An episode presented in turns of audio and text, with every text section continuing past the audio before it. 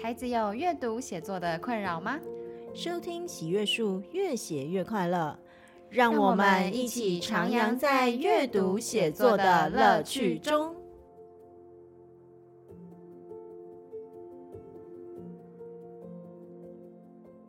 Hello，大家好，欢迎收听本周的越写越快乐。我是冠冠老师，我是梁红英老师。好的，本周又是我们的读写日常问 Q&A 的系列。那今天呢，我们要来为大家解决的是写作方面的问题喽。嗯，好，延续上上次的读写，我们有讲到说，如果小孩带回一个作文题目，然后到底应该怎么可以引导小孩？那其实呢，我们上次有稍微提到是，拿到一个作文题目的时候，最重要的第一步就是审题。是，那审题是什么呢？为什么我们要做审题这件事情？审题简单来说，就是我们要先看题目，然后思考这个题目到底要我们写什么。嗯，那其实像现在，其实大部分会做的都还是这叫做命题作文。对，就是说。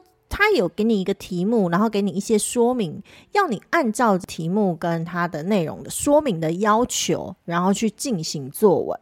那所以这样子的命题作文，它原则上就是有框架的。对，所以它会有一个，哎，我今天要你写的这个东西，你就是要按照这里面去写。你如果跳脱了这个范围内，那就是叫做离题。对，所以是要练习去知道啊，他们要我们写的方向，然后甚至是文体，其实在题目也就看得出来。没错，比如说像之前呢、啊，哎，我们现在就拿这个会考题目作为一个范例来说明。比如说像有一个题目叫做“我曾那样追寻”，嗯、那我曾那样追寻，其实你光看这个题目，你就知道说，他就是要你讲讲看你自己曾经追寻某个东西的一个经验，那你有什么样的感受？那像这样子的一个经验跟感受，这种其实是比较感性的书写。对，你这个地方，你就不需要去讲一大堆大道理。嗯，你去分享你曾经那样子追寻，那最后不管是好或者是是是不好，你总是有一个结果，你总是有一些感觉。对。他所以他就是要你写这一些东西而已。嗯、OK，好，经验跟感受，没错。但是也有一些题目，它其实是比较理性的。嗯，比如说有一年的题目叫做“在这样的传统习俗里”。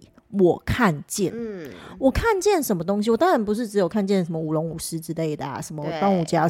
他他的那个我看见，并不是要你去讲到说什么哦，你实际在这个节日里面你看见什么东西哦。嗯、你要讲到是你看见这个东西之外，你有什么样的感觉跟批判？这个对，这个其实在我们的下面的这个部分，哈，我们还会再多做说明。可是光是这样的题目方向，你就会知道说，它其实是一个比较理性的题目。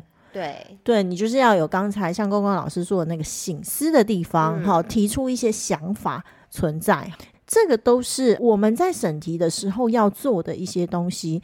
你要在一开始先做正确的审题，嗯，接下来你才会做到第二个动作，所谓的叫做立意。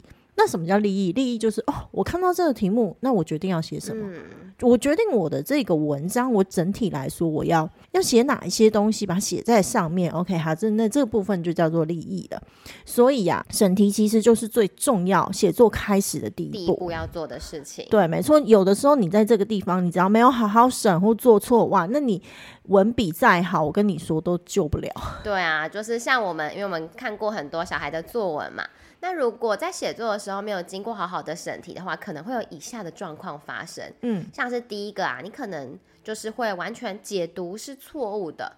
例如之前有一个题目是我们这个世代，对对，那其实那一年就是有蛮多考生都写成我们这个时代，世代跟时代它其实是不一样的。嗯，那时代的话，可能他可能就会去想说，哦，我们现在这个时代是什么？是什么？呃，科技时代啊，还是什么的？但世代其实是以他们这个年纪来讲，然后他们这个世代的一些特色，他们的种种，然后关于这些的形式。对啊，这两个观念其实差蛮多的。所以如果在一刚开始就解题做错误的话，那真的就是整篇海聊聊这样。没错，所以因为其实它的题目跟它下面的说明，它都会给出很多线索。是，没错。那像是如果是第二个的话，就是它的利益取材整个错误了。最常见的可能会是。要大家写一个什么，例如一张照片的故事。嗯，那有的小孩可能你就觉得说，哇，我有好多想写，我想写两张，想写三张，他写了好多。如果就算写的很好，可是他就不是写一张照片的故事。是这个，我们在后面会讲到，就是说，呃，像一张，它是属于一种限制词，嗯，范围的限制。对，那孩子有的时候只会看，哦，就照片的故事。然后就写了好几张，直接开始狂写。对，那其实这样子也不行。嗯，那也也有很常见的是，他可能会，因为他可能看了题目，可是他的下面的说明文字他没有好好的去读懂，所以就有可能会在写到一半的时候离题了。嗯，像是之前我们最我们最近在带小孩写了一个叫做“我对回家作业的看法”。嗯，对，那其实，在说明文字中就是有。请他们往哪一个方向去思考，但是可能就是会有小孩，他一开始就是是照着那一个引导的方向，可是他写一写呢，他可能情绪来了，就是他会有一点偏掉，他就开始去批评说，哦，他的那个老师啊，就是他在印回家作业的时候，印刷品质很差，然后老师是猪队友啊之类的，就整个离题。对，或者是呢，像是有一些蛮多题目是什么跟什么，或者是他是。刚刚讲那个是双轨式的嘛，或者是它的题目其实里面的概念有两个，嗯，如果没有好好审题的话，也可能会只把重点放在其中一个部分。例如之前会考预试有一个题目叫做用不到丢不掉，那如果你只把其中的重点放在用不到那边，那你就一直讲说，哎，家里什么东西用不到，什么东西用不到。可是其实另外一个重点是要去讲的是丢不掉的原因是什么，然后为什么丢不掉，然后去针针对这这两个点去进行思考。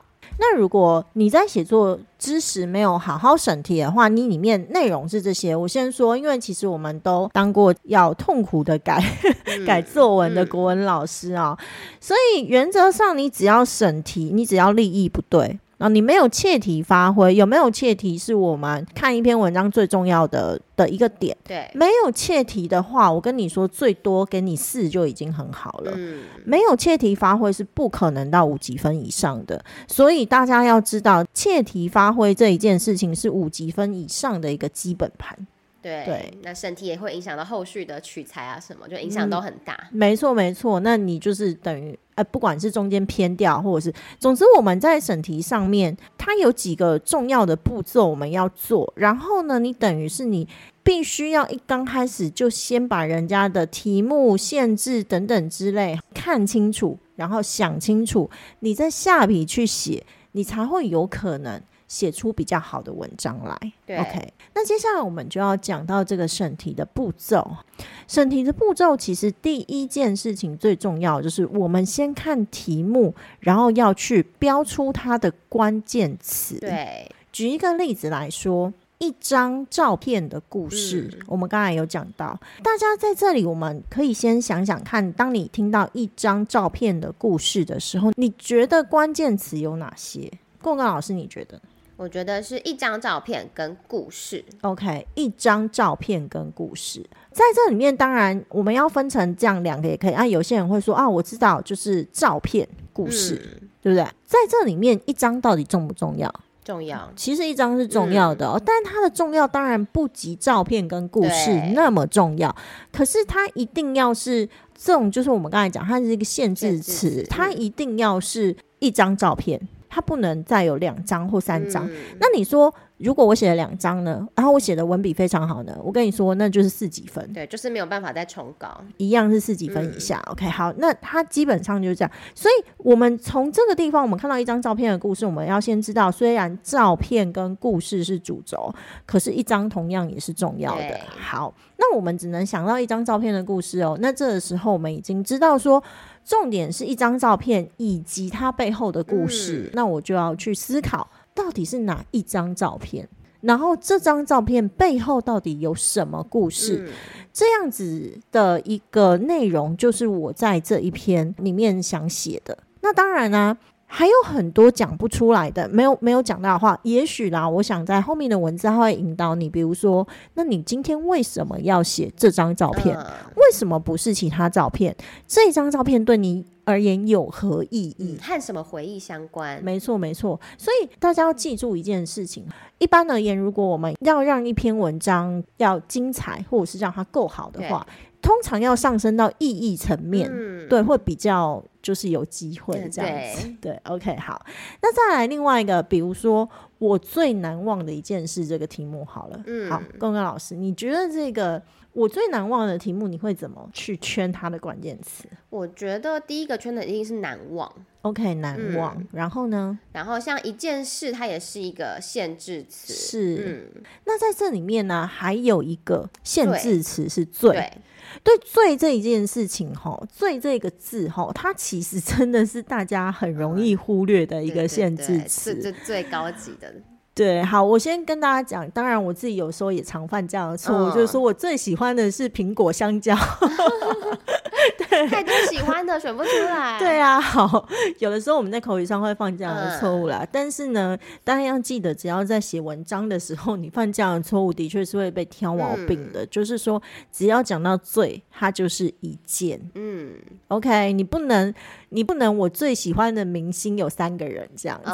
嗯、对，就是如果是在命题作文的框架，就要注意这些。对，没错。当然，我们经常日常的就，哦、对对对，就平常我最喜欢的明星太多了，真的。没错。好。但是我只要在写作文的时候，你们要记得啊、哦，只要讲到最，那就一定是一件，only，嗯嗯，就一个哈、哦。好，那他已经告诉你难忘，所以你不能写两件事，嗯、你不能写三件事，好不好？再来就是给大家一个，也给大家，因为其实我。我们教久了，我们就会知道说，写作文，嗯、你这么短的时间内，你要把一个东西写得好，其实你没有办法散焦啦，你一定要很聚焦。聚焦对，所以写一个人、一件事、一段回忆，不管怎样，把它变成一种习惯，这是最保险的。嗯、因为你如果要写两件，要写三件，其实很容易散掉。嗯，那它散掉之后，它就很难精彩。可能都蜻蜓点水，就没有讲声。没错，所以呢，在这里面呢，就是我自己觉得，不管怎样，有没有限制，我们去写。一件事，一个事物，通常是最保险的。Uh, 我们那么短的时间，可能只有四五百个文字，你要写多的话，其实就很容易没细节。没细节的话，就难得到高分。嗯、是对，所以说，我觉得不管它有没有限制，这原则上这样子是比较保险的一种做法。就是找一个最的，对对，没错。好，来，那像这里面就是我最难忘的一件事。好，嗯、那在。看到这个题目，你就要想到，那我最难忘的这件事情是什么呢？再其次，它一定会延伸到最难忘的原因是什么？嗯、在这之中的感受是什么？所以从这些东西，它不外乎就是要你写这一些东西。嗯、那你事件描述出来，然后原因跟感受再去写下去，其实大概就是一篇文章的内容。是，嗯。好，OK，那这个部分呢是还比较简单的，就是说我们有的时候看这个题目就可以知道说我大概写这个呃这篇作文要写什么。嗯，可是有一些没有办法，比如说在命题作文，我们刚才有讲到的，在这样的传统习俗里，我看见，我们可以知道在这个关键字是什么。传统习俗嘛，嗯、好，我们知道他一定要叫我们针对一个传统习俗。可是我看见他后面，嗯、看后面是三节哈，是三节，对，到底要看见什么东西呀、啊？好像这种题目，我们就非得要从他的这引导的文字，对，引导文字去思考。嗯、这一次，当然他也给我们足够的引导文字啊。那他讲到说，在传统习俗里面包含有这些东西，比如说岁时哈，就是什么节日。然后有一些来做什么事情，嗯、然后再来就是祭祀，哈，比如说我们会去求平安符啊，或者是我们会去焚香烧金纸啊，等等之类，好。那有一些是婚丧喜庆，然后生育三丧葬这一些，哈，比如说。在小孩子新生儿的时候啊，父母会请吃蜜月油饭嘛，然后女儿出嫁前要泼水啊，哈，那或者是以毛巾来自证这个参加丧礼的亲友。嗯、那还有其他，比如说啊，搬家要挑吉日啊，然后礼物不能送钟啊，还有 对，不能送鞋，不然会跑走这样对。哎，我最近还听到那个选举前不要拍人家的背，为什么啦？是有火在这边吗？是因为这样？就是这样，就是。就是会背呀，哦，那拍肩可以吗？肩跟背的界限，对，好，OK，就是会有一些啊，然后红包的这个金额要凑双数等等之类，好，他就说这些都算是传统习俗啦，好。在这里面，他就给你蛮明确的去把这些都列出来。对，传统习俗到底包含哪些？那这里引导文字也很重要。他说，从小到大，许多传统习俗伴随我们成长，在这些传统习俗里，你也许感受到他所传递的情感。也许发现它值得保存的内涵，也许察觉到它不合时宜的地方。嗯，OK，好，然后接下来就说，请就个人生活见闻，在这样的传统习俗里，我看见什么为题，写下你的经验、感受或想法。我们过去在审题的时候啊，我们会请孩子。把他的一些呃可以帮助自己思考题目的一些关键句画下来，像这个的话，当然他画下来的最后他人很好，都直接帮你用黑体字去 就粗体字去标第一个个人生活见闻，嗯，所以你一定要把你自己知道的一些经历写进去，嗯，OK，这是你自己知道的哦。然后接下来要有什么？要有经验。要有你的感受跟想法，想法好、嗯，这些东西都是一定要写的内容。可是回过头去，他其实有给一个思考的方向。嗯，到底看见的是什么呢？对，好来，他要你看见的是这里面上面哦，就是说你也许感受到他所传递的情感，嗯，也许发现他值得保存的内涵。也许觉察到它不合时宜的地方。对，其实这几句它就在提示你，你要往哪个方向想去。嗯、举一个例子来说，比如说，好了，我自己经历过的，当然孩子可能不会写到这个部分。我在对结婚的时候，我最喜欢哪一个地方？我还我还蛮喜欢一个地方，就是那个好命符。哦，就是结婚的时候要有好命妇，就是要牵你进什么婆家什么的之类。嗯、那我，我那个时候我就挑了那个，我就说我觉得啊，我那个二大姨最好命了啦，嗯、我希望能够像她那个样子。OK，然后所以其实我自己还蛮喜欢那个环节的、哦、祝福的感觉，对，它其实就是一个祝福，让你们家族里面最好命的女性，让她把她的好命也给你这样子。对，对好啦，当然她也有不合时宜的地方，嗯、比如说这对。泼出去的水，这个就是什么东西呀、啊？哦啊嗯、你们知道还有那什么踹车门啊，什么等等之类的一种，好，就是要下马威啊。所以在这里面，应该就是说，大家可以去思考一下，这个就是他给你思考的一个方向。嗯，你可以选择正面的说，就是说，哎、欸，我喜欢这个部分，因为我感受到他传递怎么样的情感。对。或者你可以去负面去检讨，我觉得这个地方它其实有什么样的问题，嗯、然后什么什么等等之类。好，那尽量还是单一书写就好了。嗯、像这篇文章，它就可以在前面先花比较多的文字去叙述这个传统习俗你自己的经验，嗯，然后再抽出一个点，针对这个地方进行感受跟想法的书写。那差不多这样就是一篇完整的文章。嗯，那所以其实像这样子的一个题目的话，它要看它的文字的说明就非常非常的重要，它文字说明通常会给你一些思考的方向，那你一定一定哦，一定要顺着这几个方向下去做思考。嗯、对，那像刚刚这个就是给一个完整的命题，那其实也会常常会练习到另外一种是半命题式，嗯，它可能叫半命题式，嗯，它可能题目里面会出现一个圈圈哦，对，或者一个底线，总之那个东西是要你自己去想的。像我们之前有让小孩写过一个题目，叫做“等待圈圈的日子里”。嗯，呃，光看这个就可能会很慌，说，呃，要等待什么？圈圈要填什么？但这个时候引导文字也很重要啦。像是呢，我就写了一段说：等待迟来的讯息，等待即将出发的旅行，等待即将揭晓的成绩。也许紧张不安，也许期待兴奋，也许焦躁不耐。等待的心情既复杂又煎熬。而你曾经历过怎样印象深刻的等待经验呢？你如何度过那段等待的日子？过程中有哪些感受或收获？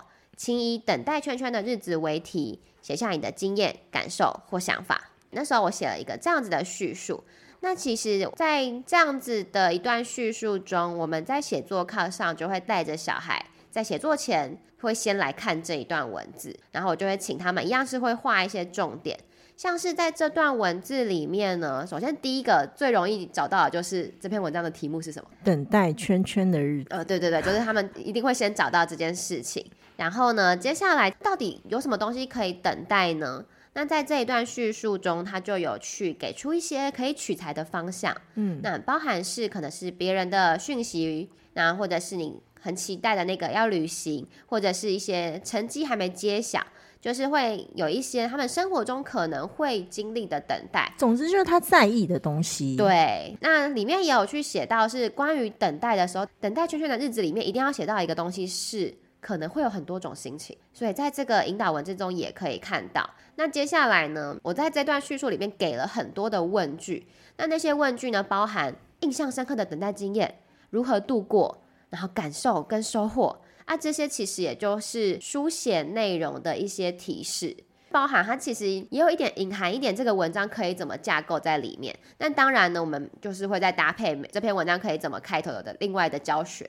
嗯，是，所以其实像这种命题作文，坦白说啦，我觉得绝大多数都蛮友善的，尤其是像这种很多问号，对，有很多问号，其实你就是循着他的那个，把每一个都想出来，然后把它写上去，原则上就原则上就也不会差太多。嗯，所以像这个部分，就是会建议大家哦，如果有机会的话，训练一下，然后先把每一个摘要啊，就是写下来之后练习排列组合一下，第一段要写什么，第二段、哦、第三。段第四段，然后这样子其实它就是一个完整的构思了。对，那我也很建议大家，其实，在审题的时候，你在思考的时候，就可以去把这每一个问题的答案哦，都去想出来。想出来，对，嗯、没错，嗯，这大概就是我们审题要做的事情。所以其实啊，审题这一个很考验孩子的什么？很考验孩子的阅读理解能力。嗯、当你如果阅读理解能力不够好，然后你思考不够聚焦的时候，你就会散焦，你就会偏掉。你就会离题，那这个地方其实都是我们在一开头都要做的事情。对，那审题的练习呢？刚刚杨老师讲到可以写大纲，那其实也可以结合我们上一次推荐大家的那个作文大纲表。那如果是要准备开始要准备考试的学生，其实就可以去把那些搜集很多题目，然后就是去练习去审题、划重点，然后甚至是把这些文章的大纲都先写下来，嗯、这也是一种练习的方式。没错。那刚刚讲到的就是这一种，它会有题目，然后会有一段说明文字，我们会说，哎，可以大家可以怎么样子去理解。但是就是近几年来的会考会有一个趋势，那包含学测也是，嗯，会开始在题目里面它会有一个。图表，对，图表内容。嗯。好，那其实有的时候呢，那个图表它就是提供你取材或者是一些观点的方向，有的是这样啦。嗯，那所以我们第一步一定是要先去理解那个图表的内容。嗯，那像是我们近几年看到一一一年有一个多做多得，是要写你的想法，那它就是给一个对话框，嗯，然后里面有不同的人对于多做多得的一个想法，是对，那个那个其实就提供你一些思考的方向，这是一种。那像这种通常都是比较简单的，可是你还是要仔细的去看，嗯，这跟这几年来那个很多读图的有点像，就是说它。还没到分析，但是他就给你把一些重要的文字讯息变成图像，对对啊，然后你可以透过这一些图像中的文字讯息，然后他还是要你解读这图像里头的一个文字。嗯、可是今年哈、哦，就是一二年的会考出现了一个让大家非常、嗯、新鲜的一个题目，一种题目。对，那这个其实坦白说啦，这对学测若家有高中生哦，有被学测读读过的学生来说是，是这这其实也。对，就是非常熟悉的哈，嗯、也就是说，他给大家一个表格哈，近年来台湾民众最喜爱的影剧类型的统计，嗯、然后它有人数百分比，里面包含说，哎，动作冒险类。然后奇幻想象、恐怖惊悚，然后浪漫爱情，然后家庭伦理以及其他六个，它就把它变成一个长条图。然后诶，各自喜欢的人数百分比是多少？嗯，对。然后接下来呢，文章它的下面的提示是说，诶，这篇文章它的要求哦，好，所以这个要求很重要。嗯、它整体内容应该包含第一。对于上列图表显示的类型喜好，简要说明你的理解是什么？哦，要先简要说明。对，所以它跟之前的有点不一样。嗯、其他的其他就是给你一些资讯而已。对。可是这里它要你进行图表分析。嗯、好，这是一个。可是说真的，像这种图表分析里面，近年来哈，不管是模拟考题或者是大考题，嗯、它也是有出现在选择题之中。对对对。对，只是说它第一次入了作文题。哈，好。